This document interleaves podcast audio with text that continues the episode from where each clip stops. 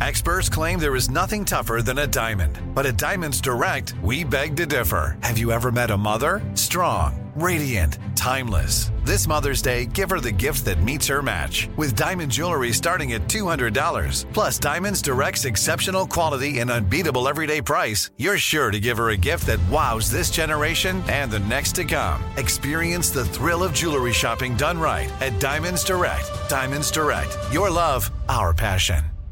Escape to summer with Victoria's Secret's just arrived collection of swim and other sun ready silhouettes. Pack your bags with new styles from the very sexy collection, like the made to be seen very sexy push up bra, in on trend hues like green and citron and black shine.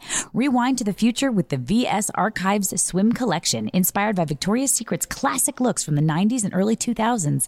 Plus, mix and match with their wide range of bikini tops and bottoms to find your dream suit. Shop now at your closest Victoria's Secret store or online at victoriassecret.com. Summon your anticipation for an all new season of Bridgerton, the official podcast. I'm your host, Gabby Collins. This season, we are bringing fans even deeper into the ton. I sit down with Nicola Coughlan, Luke Newton, Shonda Rhimes, and more. Watch season three of the Shondaland series on Netflix May 16th. Then fall in love all over again by listening to Bridgerton, the official podcast on the iHeartRadio app, Apple Podcasts, or wherever you get your podcasts. New episodes drop starting May 2nd. Welcome to the Laverne Cox Show, a production of Shondaland Audio in partnership with iHeartRadio. And I said, You are not Mhm. a DJ until you have DJed to a room of black queens standing there with their arms folded, looking at you, saying, I'm waiting for you to turn them out. And those girls are unforgiving. So, Mhm. one of the things that I say, you are not a DJ until you play to the children in New York, because if you do not turn them, you're out. Work. You're out. Hello, everyone, and welcome to the Laverne Cox Show. I'm Laverne Cox. Oh, okay. I'm so excited. I'm squealing because I get to talk to my old friend, my dear friend, the now Grammy Award winning producer, DJ, fashion designer, historian, living legend, Honey Dijon. This was an historic year at the Grammys. Kim Petras won, and a lot of people have been talking about her as the first openly trans person to win a Grammy. She's not. Wendy Carlos won a Grammy in, I think, the late 1960s for electronic music, interestingly enough. And Honey Dijon also won a Grammy, and she is an openly transgender woman as well. And that just makes me so excited. It's really interesting thinking about where Honey and I come from. We worked at coffee shop at the same time. We were in the scene at the same time in the 90s, struggled in New York, and she has been traveling the world DJing and is renowned and revered and she's living her best life and she's doing it on her own terms and that is such an incredible privilege for anyone to be able to do but particularly for a black trans woman from the south side of Chicago. Honey Dijon is an iconic American DJ, producer, electronic musician, and fashion designer, renowned for not adhering to any particular genre. She's performed at the most exclusive clubs, festivals, galleries, and fashion events worldwide. She has released five albums, including Best of Both Worlds and her newest, Black Girl Magic. Her Boiler Room set, posted on YouTube, has been viewed over 10 million times. In 2019, in collaboration with Comme des Garçons, she released her Honey Fucking Dijon fashion line as an expression of art, music, and culture colliding. She is now a Grammy award winning producer for her work on Beyonce's Renaissance. Please enjoy my conversation with Honey Dijon. Let's do this. Honey fucking Dijon, welcome to the podcast. How are you feeling today? I am actually, well, I just finished yoga, so I'm very zen at the moment, Mm. but I'm great. I'm really, really great. You've been doing yoga for years, right? Like it's like your it's one of your things, yes? You know, wellness is one of my things. I've actually, it's so funny that you say that because I've been thinking about over the course of my life. And I was just explaining to a friend of mine that I stopped eating meat at 19.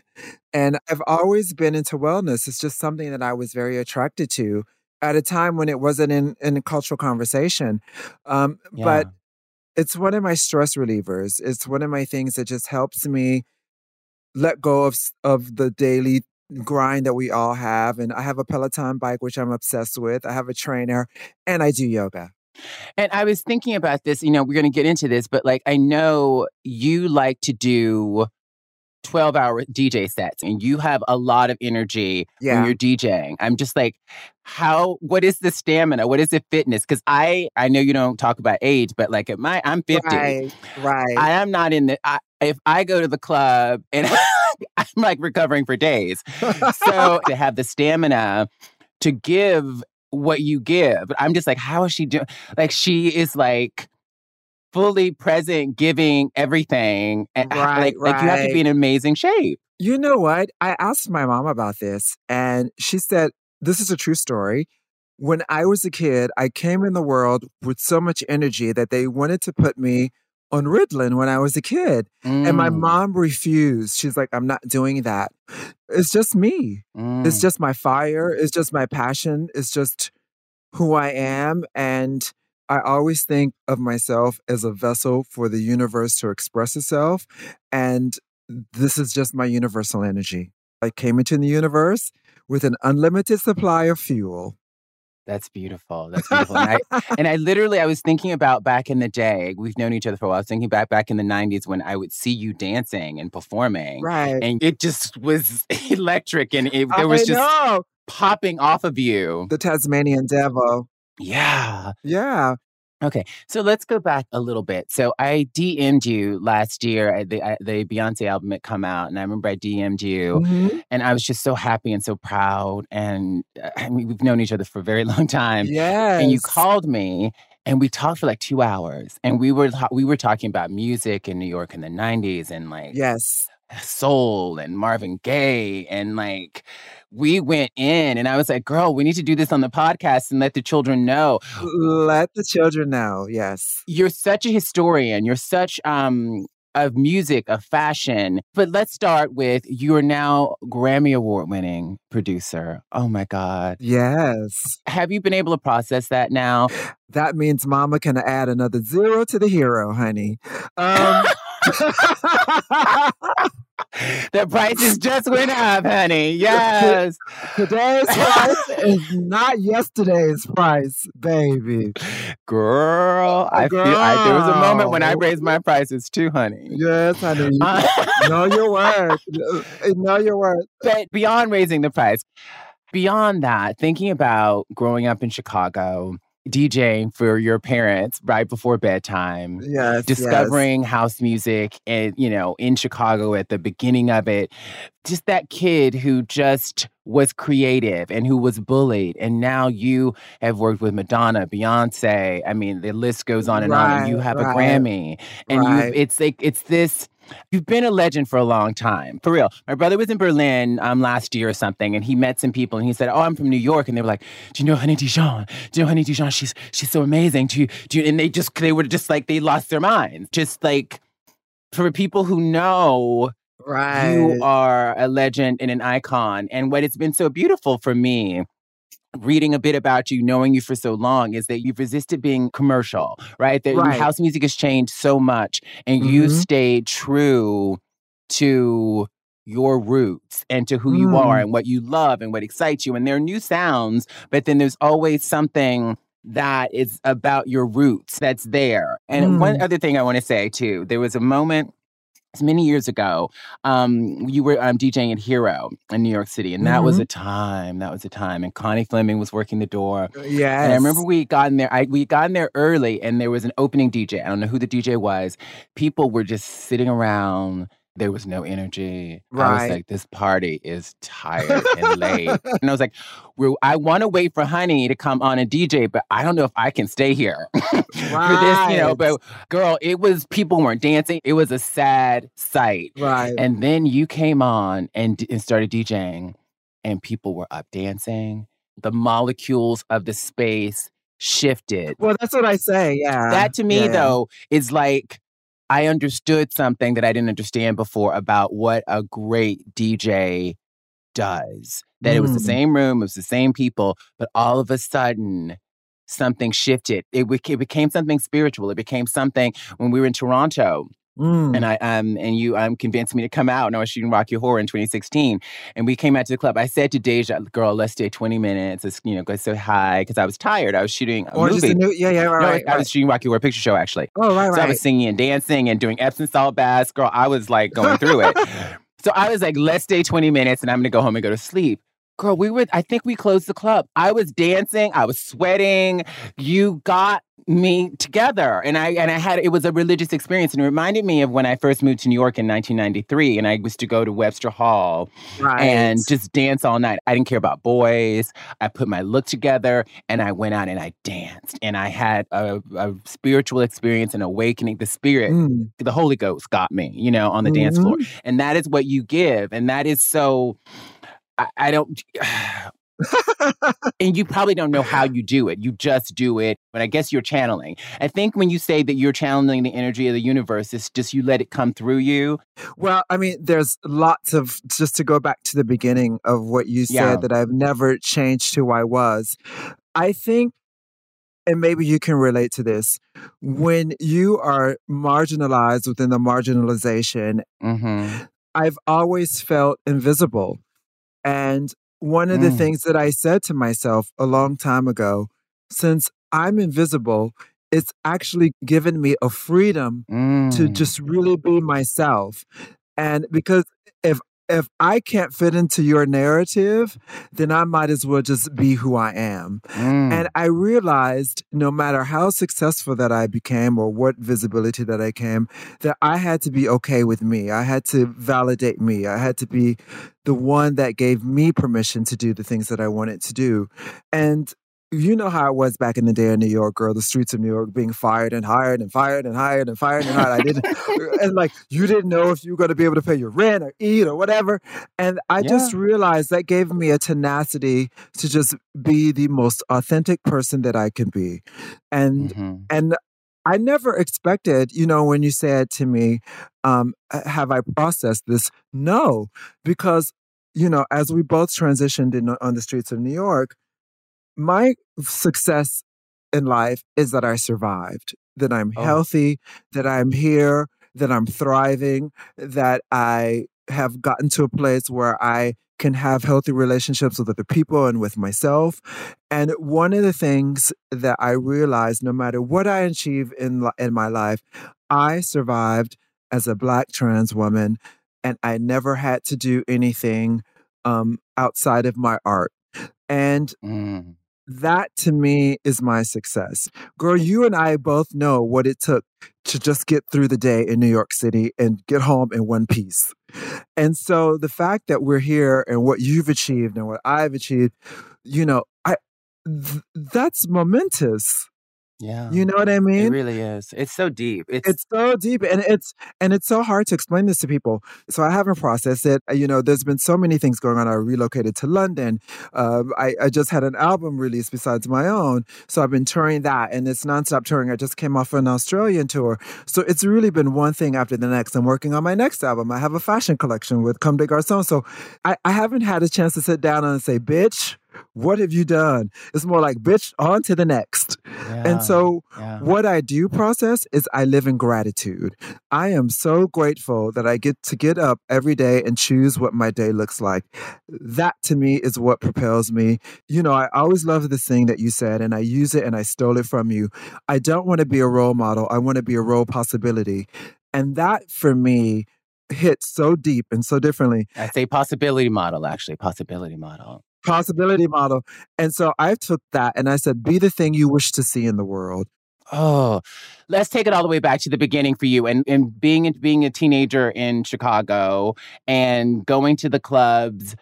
Was there a Chicago club? Because I knew you went to a lot of different clubs and got a lot of different influences and music, which is so fantastic. But was there one club or two clubs in Chicago that really like this is what shaped me? This was the or this was just a moment that I'm so happy I was there for.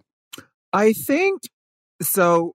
If we want to go back to the beginning, my parents were music lovers. Mhm. And so I got my first musical education from their record collection. They used to have basement parties, and my parents loved to party, and I think I inherited that gene from them. So mm. my musical education first started with a lot of music from the 70s, the O'Jays, Donna Summer. My mother had O'Jays and um, Four Tops tapes yeah. too, honey. So yes, me too. and so every Friday night was family night, and we would get pizza and dance together and play music together. And, you know, my mother said when I was a baby, whenever we would come in the house, she, she said the first thing that I would want to do is, I want to play records. I want to play records. So I literally think that, and I say this with all humility, that I was born to do this. Clearly this was my purpose in life. And so that was the beginning of my musical education. And as Chicago being the birthplace of house music, a lot of early house music parties were done in high school auditoriums, Catholic high school auditoriums. And I went to a Catholic high school. And so we used to have, they used to have a lot of parties in the gymnasium. And that's where I first heard disco records. And because house music is really, Frankie says this, you know, house music is disco's revenge. Because yes. there was a there was a backlash against disco. I don't know if you know about the Comiskey Park and burning. Yeah. So But for the people who don't know, we should tell people who don't know. Do you want to tell them? Yes. So there was in Chicago, there was a disc jockey called Steve Dahl Mm-hmm. And what was happening, disco was becoming very commercial. It's very commercial. It was super mainstream. It was main. It was yeah. Yeah. And so during a baseball game, Comiskey Park, um, he did a disco demolition and where he had fans bring in their disco records and blow up their disco records. But the thing that most people don't know about the mainstream, or let's just put it, white people didn't realize they weren't grabbing disco records; they were grabbing R and B records. Anything that had to do with black music, they related to disco. And mm-hmm. as you know, mm-hmm. Chicago is an extremely racist town, and so basically, this was a form of racism and homophobia. And so there was this big disco demolition, and and then then it turned into this big vandalism and everything. And so there was this big backlash, and so then disco became uncool and unpopular, and then all of a sudden, overnight, it was out. But it never was was out with black people and it mm-hmm. was never out with black queer people. And it just went underground and then it resurfaced. And this was late 70s and then the early 80s. Technology, synthesizers, drum machines became accessible. And that's where the bridge happened and house music was born from disco into this early synth pop and early drum machines and all of that. And so I just happened to be born at a time and place at the beginning of a subculture and a cultural movement that we now know as house music that went on to change the world. But it was predominantly played in Black and Latin gay clubs. Can we just pause there just for a second? Because when I was thinking about this earlier, yes. I thought about when when Renaissance came out last year right. and how a lot of Beyonce's fans who like are hip hop heads and are a lot of her black fans were like, this dance music is white, this dance right. music is gay, right? right? And not understanding that this music is black music, right? So what it I think is. has been so beautiful about this renaissance moment is that I think people have become educated to know and understand that dance music has always been black music. And honestly, any pop music in the world all comes from black music. Let's get it correct, honey. If it's not classical from Europe, it's anything American based comes yes. from black music. Absolutely. Absolutely. So like history repeats, right? The the homophobia yes. and racism that had, you know, disco sucks burn these um, records was happening as Beyonce, this like huge, you know, global black artist comes out with a tribute to dance music and to queer culture. Um, right. Um, and people are kind of having a similar reaction. This is also a part of my work because, you know, I mean, this is a whole other podcast, but I often talk about how house music has been colonized and and corporatized and how it's been so far removed from the people that have created it that black people don't even know that house music is black music now. Mm, and that's that's a shame. Yeah. So I always that's why I constantly talk about the roots of this culture, the roots of this music. It's black queer music. It came from black queer culture. It was spaces for black people to celebrate themselves. And also what I also talk about is house music was born at the same time as the AIDS epidemic happened. So house yes. music so there's a lot of intersectionality with AIDS with gayness, with blackness, and having safe spaces for people to get educated about medical care, for them to find love, for them to feel free, to be less stigmatized. Um, so for me, it's very, very important to keep this conversation going. Otherwise, it's going to be lost. So Yeah. getting so getting back to that, Thank you. yeah. So getting back to that, my early roots of this music stems from the fact that I was exposed to this culture very early. And back in Chicago, you did your homework because there were so many talented DJs that we had to know the source of the music that we were playing. So not only did I get an education in music, but I also got an education in the culture and the people who birthed this multi-billion dollar industry that we now call dance music. Yeah. That's I love I love that. You just reminded me of Andre Leon Talley. Yes. And he's like, I did my homework. I knew I knew this reference. I knew where this came from. Yeah. And it's so, and I love too, you know, you've talked about publicly um, when Beyonce's team approached you to um, produce some tracks for her, that you sent her things to read and you sent her Paris is Yeah. Burning so she could understand the history and the culture that she was delving into uh, Yes. as she embarked on this. Do you want to talk a little bit about that? Well, I mean, I was very humbled when her team approached me. They said they wanted to go to the source of Chicago house music. And I was very humbled because the source for me were people like Frankie Knuckles and Ron Hardy and Derrick Carter. Yes. So the Yes. fact that I was considered among those people was very humbling for me.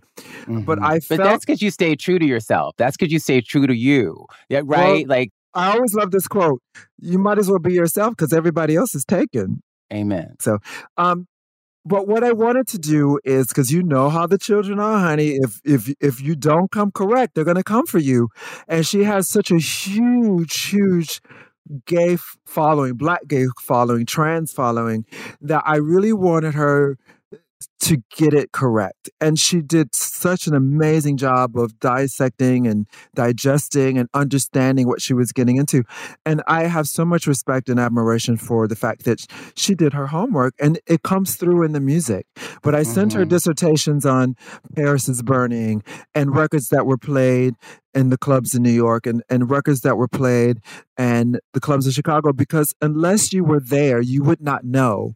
And so Mhm. I think that was what I wanted her to understand because there would have been no way for her to connect the dots unless she had the source material. So it was very important for me. Like, you need to see this, you need to see Conti, Witch Doctor, uh, what they were playing at Webster Hall, doing Runway, Sound Factory. These were the classics of Sound Factory, you know, because I think the frame of reference now is the poses and, and all of these things, which is really great, but those are built on legacies that have gone before. Paris is Burning. Let's talk about what went before that.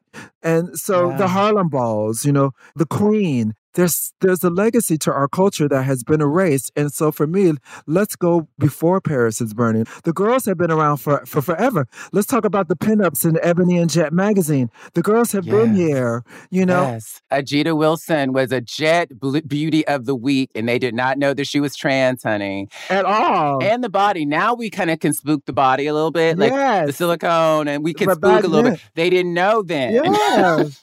oh, girl. They didn't know. So there's a legacy of our culture and our music, and that I just really wanted her to understand or just even come into contact so she could make the best record that she could be as a love letters to black music and which encompassed disco and house and gospel and i mean this record for me is not just a dance record it just it touches on all the sort of black music that is body and spiritual music Mm. church girl you know That's so much of what you do when you DJ. yeah Gotta take a teensy break here. I'll be fast. Escape to summer with Victoria's Secret. Pack your bags with just arrived swim, cover ups, corset tops, and other sexy silhouettes. When the sun goes down, opt for bold and blingy styles, like the made to be seen very sexy push up bra from the Very Sexy collection in on trend hues like black shine, green, and citron. For a glam statement, pair them with your favorite jeans and bring the heat. Because life is better in a bikini. Rewind to the future with the VS Archive Swim Collection inspired by Victoria's Secret's classic looks from the 90s and early 2000s. For endless out of office options, mix and match with Victoria's Secret's wide range of bikini tops and bottoms that offer you every type of coverage from full to cheeky to minimal. And now, in this season's must have shades and patterns, add the finishing touch with the limited edition Bombshell Escape fragrance, a free spirited take on the iconic Victoria's Secret scent. Dive into a vibrant blend of juicy guava, lush palms, and summer glow peony. Shop now at your closest Victoria's Secret store or online at victoriassecret.com. Summon your anticipation for an all new season of our favorite Netflix series, Bridgerton. And with it, a new season of Bridgerton, the official podcast. I'm your host, Gabby Collins, and this season we are bringing fans even deeper into the ton. Colin Bridgerton has returned from his travels abroad. Is betrothal written in the stars for the eligible bachelor? And meanwhile, the ton is reverberating with speculation of who holds Lady Whistledown's pen. We're discussing it all. And I sit down with Nicola Coughlan, Luke Newton, Shonda Rhimes, and more to offer an exclusive peek behind the scenes of each episode of the new season. Watch season three of the Shondaland series on Netflix May 16th. Then fall in love all over again by listening to Bridgerton, the official podcast on the iHeartRadio app, Apple Podcasts, or wherever you get your podcasts. New episodes drop starting May 2nd. Okay, we're back.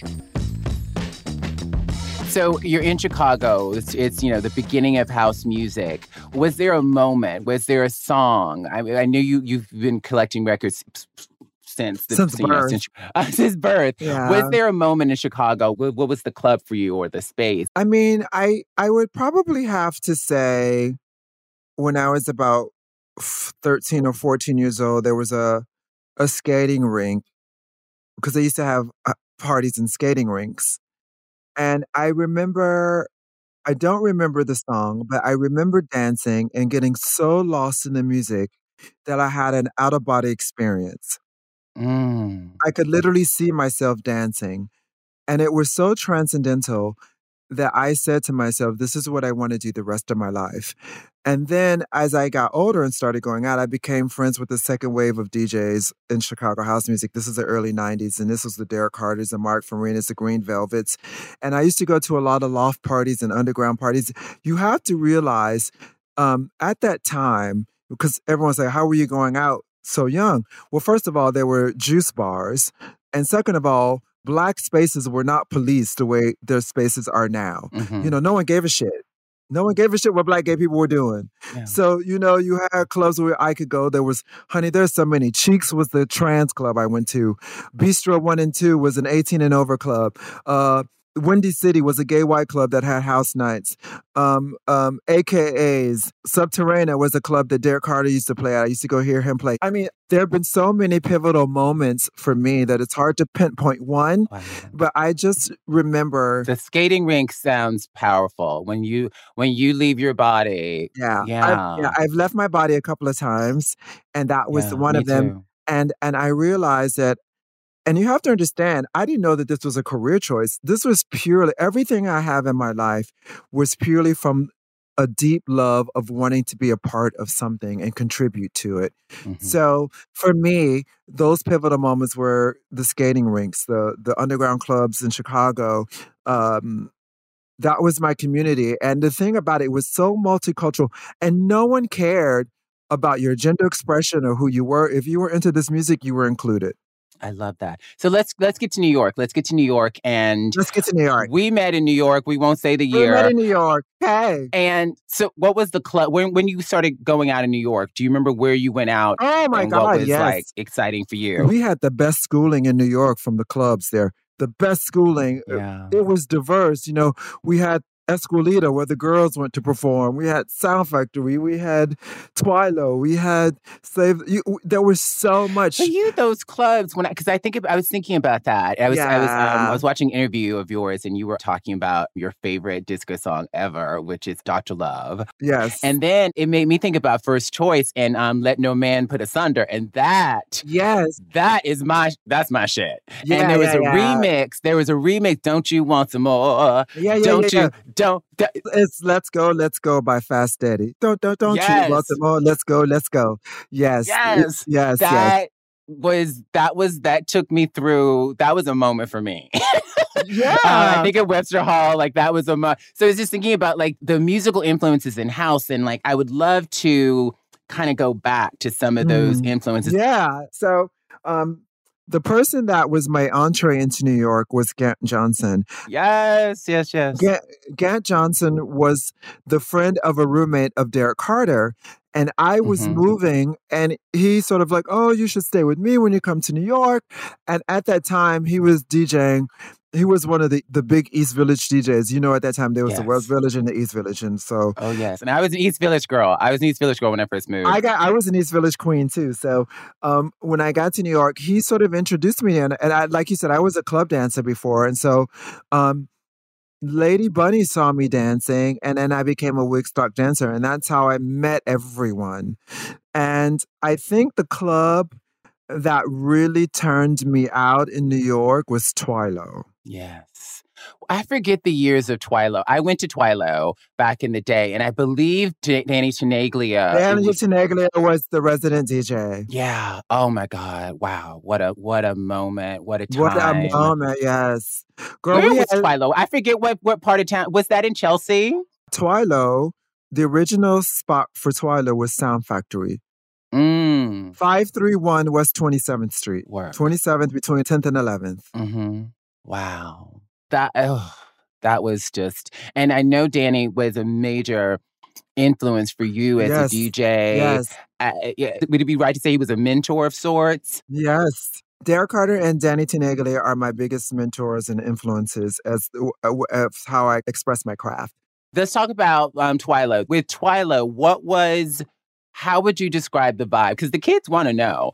How would you describe the energy and the vibe at, at Twilo at that time? And I think, I'm thinking early 90s was Twilo, maybe mid 90s. It was mid 90s to 2000.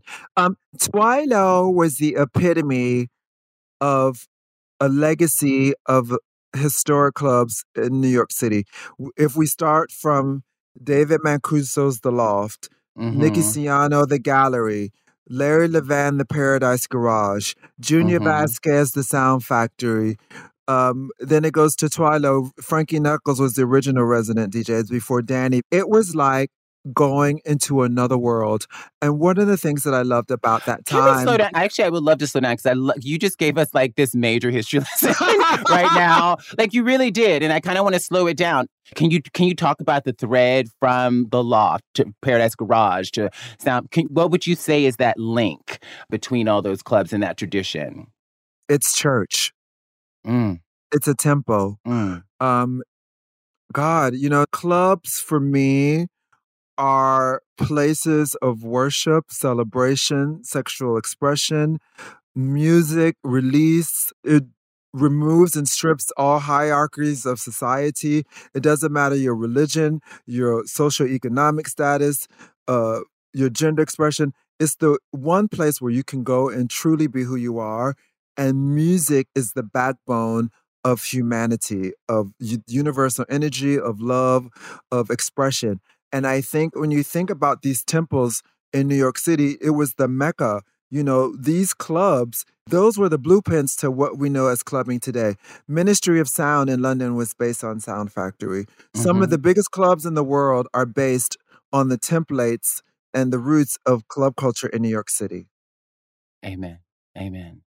And I think it's for me, it's important to note. And, and, and in an interview I saw of yours, you talked about how everyone partied together, gay, straight, trans. Yes, in the yeah. 90s this is what i loved about going out in the 90s is that everybody partied together. Like and literally like you know I, there were moments when leonardo dicaprio was like two feet away or you know a, a famous pe- we, everybody was just to get you know we were all in the same section and it was just everybody was dancing and partying together. It wasn't this gay straight hierarchy bottle service whatever thing. And it that was so magical. And i just that's what I, that's one of the things i loved about nightlife in new york is that you could go out and it was it felt i mean i don't know how democratized it was because you couldn't get in if you didn't have a look in certain places or you had to This pay is a what I tell people. Uh, this is what I.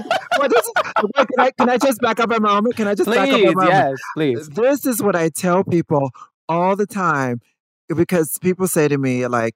I say, girl, you could not get in a club unless you had a look or you had a fierce repartee or like or, or, you you just had to have some you had to contribute to the party instead of just buying a ticket and you could afford to be in the party. It didn't matter how much money you made. Yeah. that came later with with gentrification and giuliani and bottle service and the meatpacking district and all that crap. But before that honey you had to contribute to be invited into the party the first time I came to New York, and I, I was at Indiana University, and I came to um, audition for a Dance Theater of Harlem, actually. And I was staying up in Bronxville, and then I went, I was, went down to the club, and I had my look that I got from the Salvation Army. I was yes. in my leopard print phase, and I went to Limelight, and they were, and the people I was staying with, they were like, "People don't get into Limelight," and I was just like, "Well, let's see what happens." Girl, I walked right up they looked me up and down and opened the velvet robes and I went right in, girl. Yes. And it was it was amazing, especially coming from being bullied and being an outcast and being like But that's what New York was. You know, New York was a place for misfits. And so Yeah. You know, it's so funny because, you know, people when you say oh i'm an icon and i have this i'm like girl back in new york you had to have something to contribute for kids to see you and i still live by that like that's very important to me to contribute instead of just consume mm, absolutely so there's you dancing, you know, being a dancer. There's you buying records and collecting records. And then I remember all of a sudden you were DJing and people were like, oh, she's turning it, you know? like that was the talk, you know, when, oh, honey's DJing now. Oh, she's fierce. Oh, she's getting the party start. You know what I mean? Right. So, that, so how did that transition happen to DJing? Um, well, so it was born out of necessity, not hearing music the way I wanted to hear it expressed. And, you know, I'll give you a great example. Um, in New York, there was all this separation in music. You went to Shelter if you wanted to hear more soulful things. You went to Twilo to hear more tribal stuff. You went to Cafe Con Leche for more tribal house.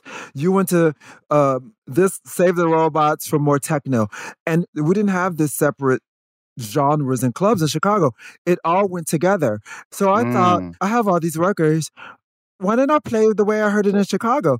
And, you know, it was great that I got to go to all these different environments, but I thought, why not just do it the way I had experienced it? So I just started DJing in that way. And I started mm. at a little club on Eldridge Street called Bob and made no money. I basically DJ for drinks. And my mm-hmm. friend Ted, my friend Ted Patterson came and heard me play. And he asked me to come DJ his birthday party, which was held at King. I don't know if you remember King. I remember King. Oh, girl, yes. and so girl. I I DJed at King, and they thought I was really great. And it went from once every other month to once a month to once every two weeks to having a residency. And that was the beginning of me DJing in New York. Mm. I love that. And I feel like immediately, I don't know how, just from the outside, just the talk. There was, it, there was, I just remember rumblings, Honey's DJing, Honey's turning it. And I just remember, um, I, you know, I love hearing Kevin Aviance on Beyonce's album because, you know, I worked with Kevin. Yes, yes, I remember. A dancer. I was the second country. I was, um, after this language, honey, you need to just look it up because we just need to talk the way we need to talk. to the audience out there. Right, right. I was um, the second country after Naomi because she retired, and Kevin had auditions, and I auditioned, and I and so it was actually I was working with Kevin when his first album, Box of Chocolates, came out. And I just remember Kevin, he was kind of being shady about another person who had just started DJing, but was saying they should do it like honey.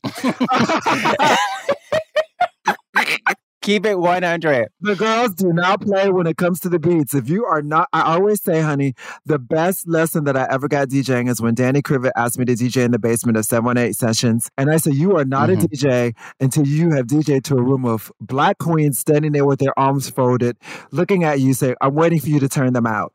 And those girls are unforgiving. Mm-hmm. So, one of the things that I say, you are not a DJ until you play to the children in New York, because if you do not turn them, you're out work. You're out. Yeah. They don't give you yeah. a second chance. Like, oh, I'm not, what? No. The girls don't play. New York, it's a great schooling. And it's really true. If you can make it in New York, you can make it anywhere because the kids, and it's not about shade, they love the culture and the music so much and they respect it. You can't play with their time and you can't play with their ears. So you have to bring it. And it's the best schooling I ever got. Absolutely. Can we? One of the things I love about you is your your relationship specifically to artists like Grace Jones, Basquiat, Oh, and the relationship between art, fashion, and music and avant-garde. mm, yes. And I I love that. I mean, you have a fashion line that that when we look at your line, if I don't know if they're prints from Haring and Basquiat or just inspired by. Oh no, darling, it's the source. I work with the foundations. It's the actual artist's work that I reinterpret through clothing. So, Honey Fucking Dijon is the clothing line that I have with Comme des Garçons, and Mhm. basically, I use clothing to communicate culture and subculture, queer culture, black culture, and artists and music, and the intersectionality between art, music, and culture. Because nightclubs were those incubators of all of those things that I love. So for Yes. me, I try to keep these conversations as a griot. If you don't know what a griot is, it's black vernacular and it's basically a griot is an African storyteller. Yeah. So basically I'm a storyteller.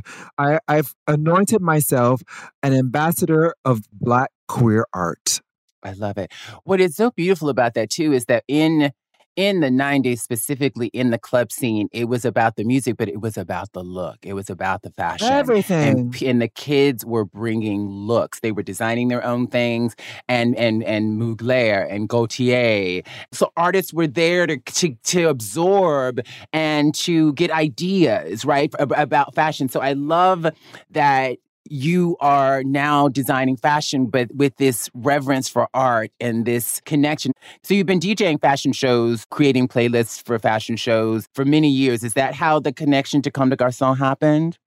Uh, the connection to Comme des Garçons happened when I DJ'd the Met Gala after party for the punk exhibition in Mhm. 2017, and I met Adrian Joffe there. And I approached him because I'm a firm believer in no one's going to choose you. Mm. You have to choose yourself. And when you operate from a place of power, I just ask for what I want. Sometimes people think it's this grand thing. It's like, hey, listen, I have this idea about doing a line that melds music, fashion, and art and subculture and queer culture. And I talked to him about it and he's like, oh, let's have a meeting about it. He came to Berlin. I showed him what I was thinking about doing and he was into it. And that's how it started. And we're now four years almost. This year will be four years, October, October 23. Uh, it started in October 2019. And I have been able to work with artists that I love and admire. And the next step now is to talk more about trans culture and trans artists and, Mhm. and connect those dots because quiet as it's kept, the body that is being celebrated in culture now is a trans sex worker body. The vernacular that we use comes from trans culture and a black gay vernacular. That came up actually. That that topic, um, I think it was Yung Miami has a lyric. Some rapper has a lyric. I want to look pretty like the transgenders. And this YouTube named Armand Wiggins had a conversation. He was like, the the trans aesthetic is like for certain in- influencers has become a thing, and it was very controversial. People called in and they weren't having it.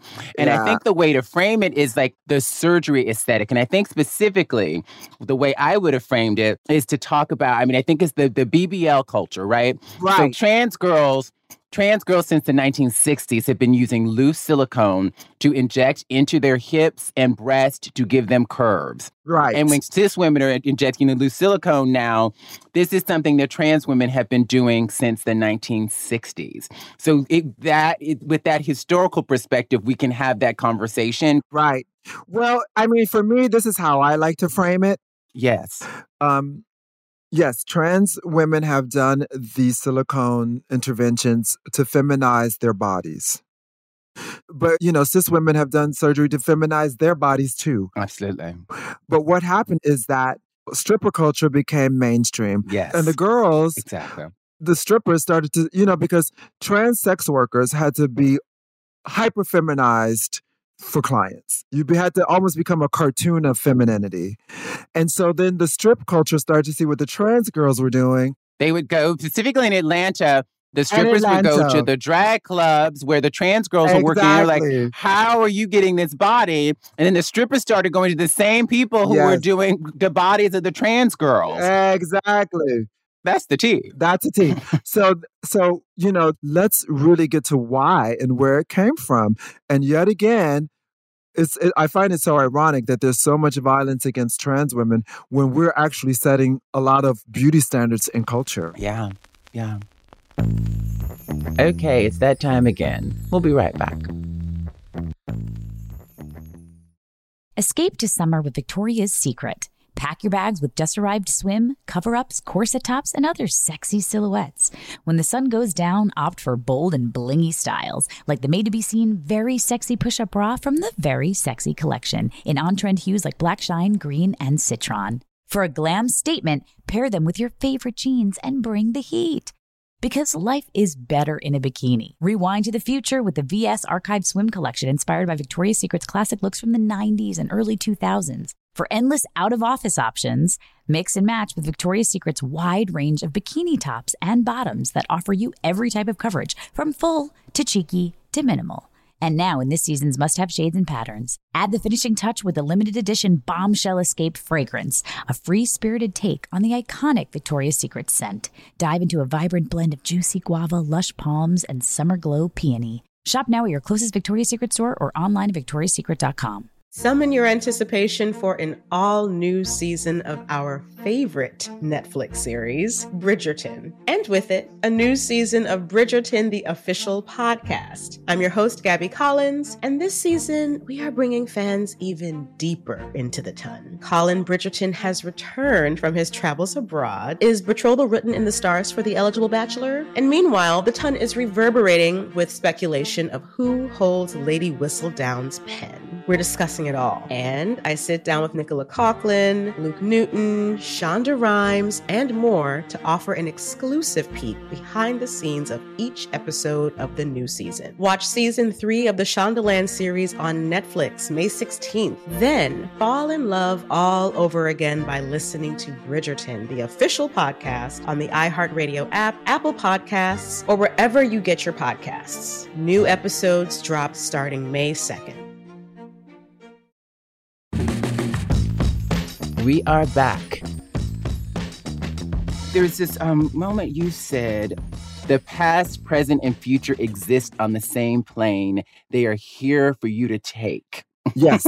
Do you remember you said that in an interview? I love that. It's like a quantum theory kind of kind of situation, and I I live for that. It's physics. Yeah, it's it's physics. But what's great about that for you and the work that you do is that they're all the influences that you have, and you talk about yourself as sort of a jazz musician, that you don't plan your sets, and that you let what kind of drops in from the universe and and when you are in tune with the universe then there's a different sphere a quantum sphere that you can operate on is that is that kind of what you're talking about or mean Yes, yes, yes. So, you know, I really think this constant newness is really just capitalism. Um, you know, we're constantly having to be sold the emperor's new clothes, even though nothing new exists. It's just how you reframe everything.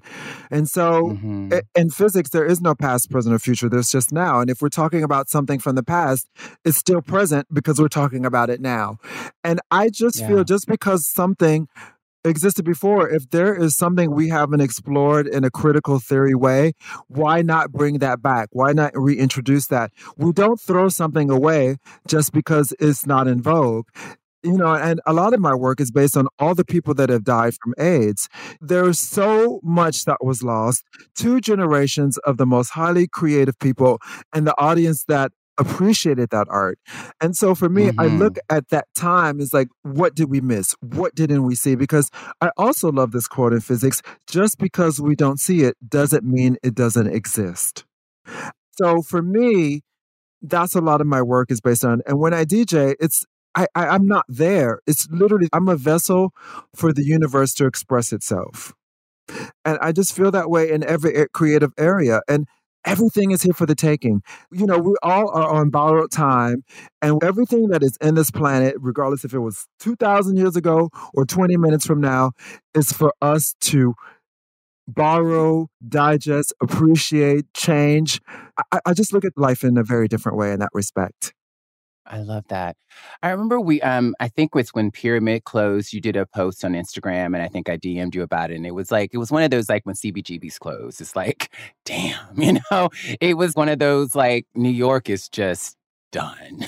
Yeah. you know, I mean, things change. And I love that you always talk about, like, let's not get stuck in the past. Like, let's be, because there's lovely things about being who we are right now. It, that I, this was not possible 20, 30 years ago. So it's wonderful to be us now.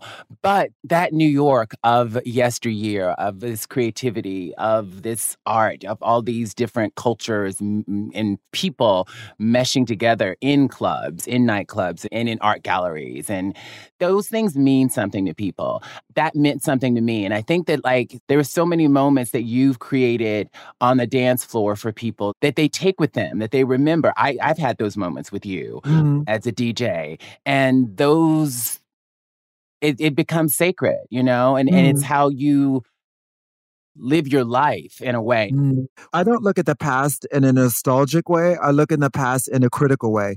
What can I learn from that time? What can I learn from those teachers, those mentors, those those shamans, that energy? You know, so when you talked earlier about when I start DJing, there's an energy shift. That's what I consider myself, a vibe shifter. But also I'm channeling all of the ancestors that have gone before me and all of the teachers and the Mhm. mentors from fashion and art and music. We're here to share this life experience together and to learn from each other and to grow and expand. So I can learn something from the highest artist in the world just as much as I can learn from a sex worker from Albuquerque. I don't have this hierarchy when it comes to art. We can all learn from each other and share. Yeah. Yeah. I want to talk about because in an interview you talked about when you discovered Grace Jones and how Mm. it was this moment for you. You had never really seen this black avant garde artist before. And I know that you met Grace Jones twice and it was at the Oh. barber shop Yes. when she was getting her hair cut in the middle of the night. Can you tell us about that meeting with Grace Jones? Because she's such a huge influence for you. Um, well, it was the middle of the night, and my friend was like, You should come to the barbershop right now because his partner at the time was cutting Grace's hair. And I was literally in bed, and I was like, Why? He's like, Trust me, come now. I get there, and Grace is in the chair getting her hair cut. And I had a come to Jesus moment. Mm-hmm. I literally was like, it was so surreal that I got this close to the source of everything for me. Mm-hmm. And she was just maybe because she was amongst friends, but th- there was no guard. She was just really funny and really relaxed and really cool.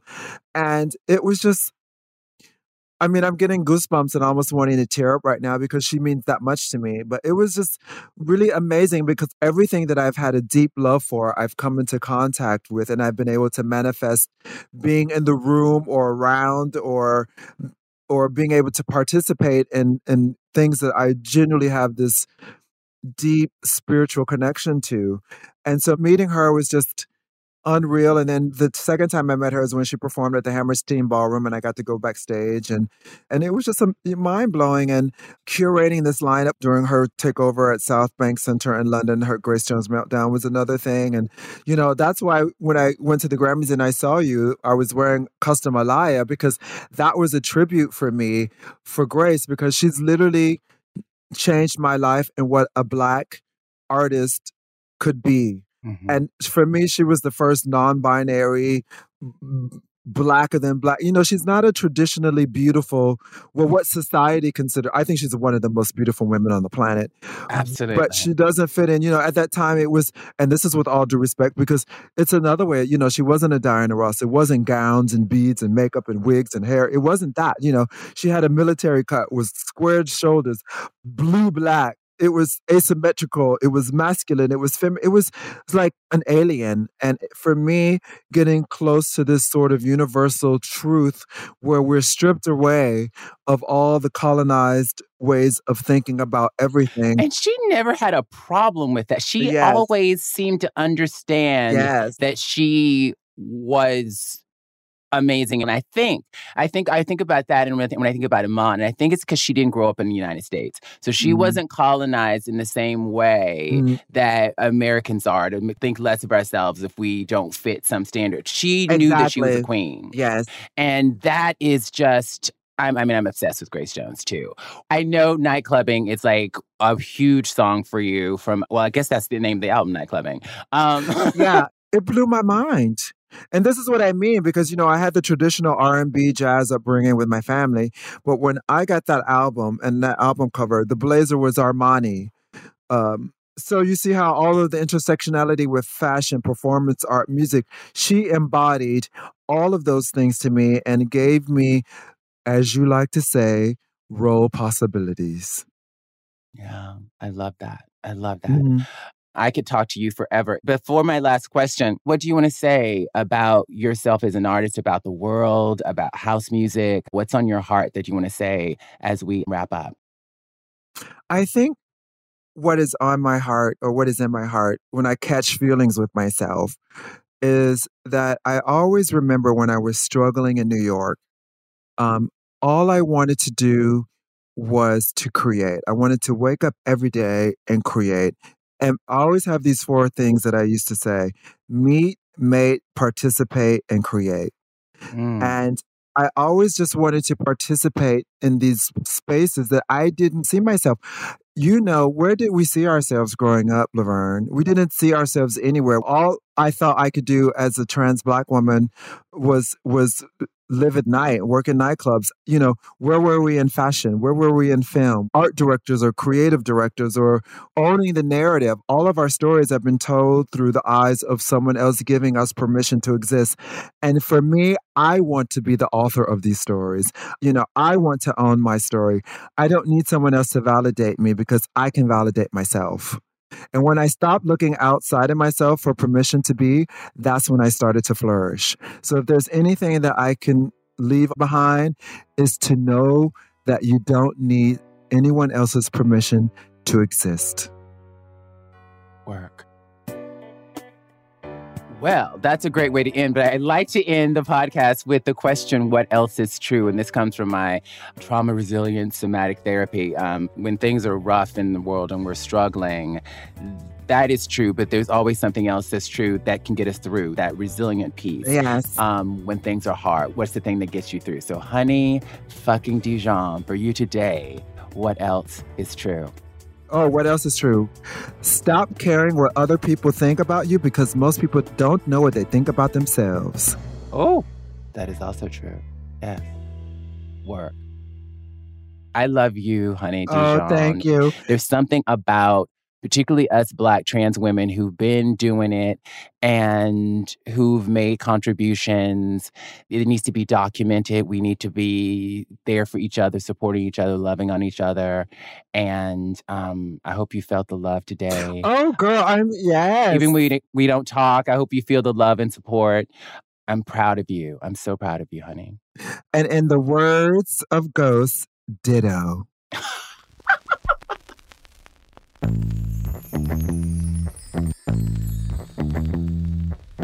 Honey Dijon. Ah, oh, I just love brilliance. What is so beautiful about Honey's story for me is that there were no spaces, you know, that existed for a black trans woman to become an internationally renowned DJ and Grammy Award winning producer. But she made those spaces and she made them because she was and is exceptional. She is so good at what she does that she can't be denied. And oh, that is what I aspire to be so good at what I do that I can't be denied. And this is what I hope for you that you are so good at what you do that no one can deny you, no matter where you come from, no matter your circumstances, that you can transcend. Mm. Honey Dijon.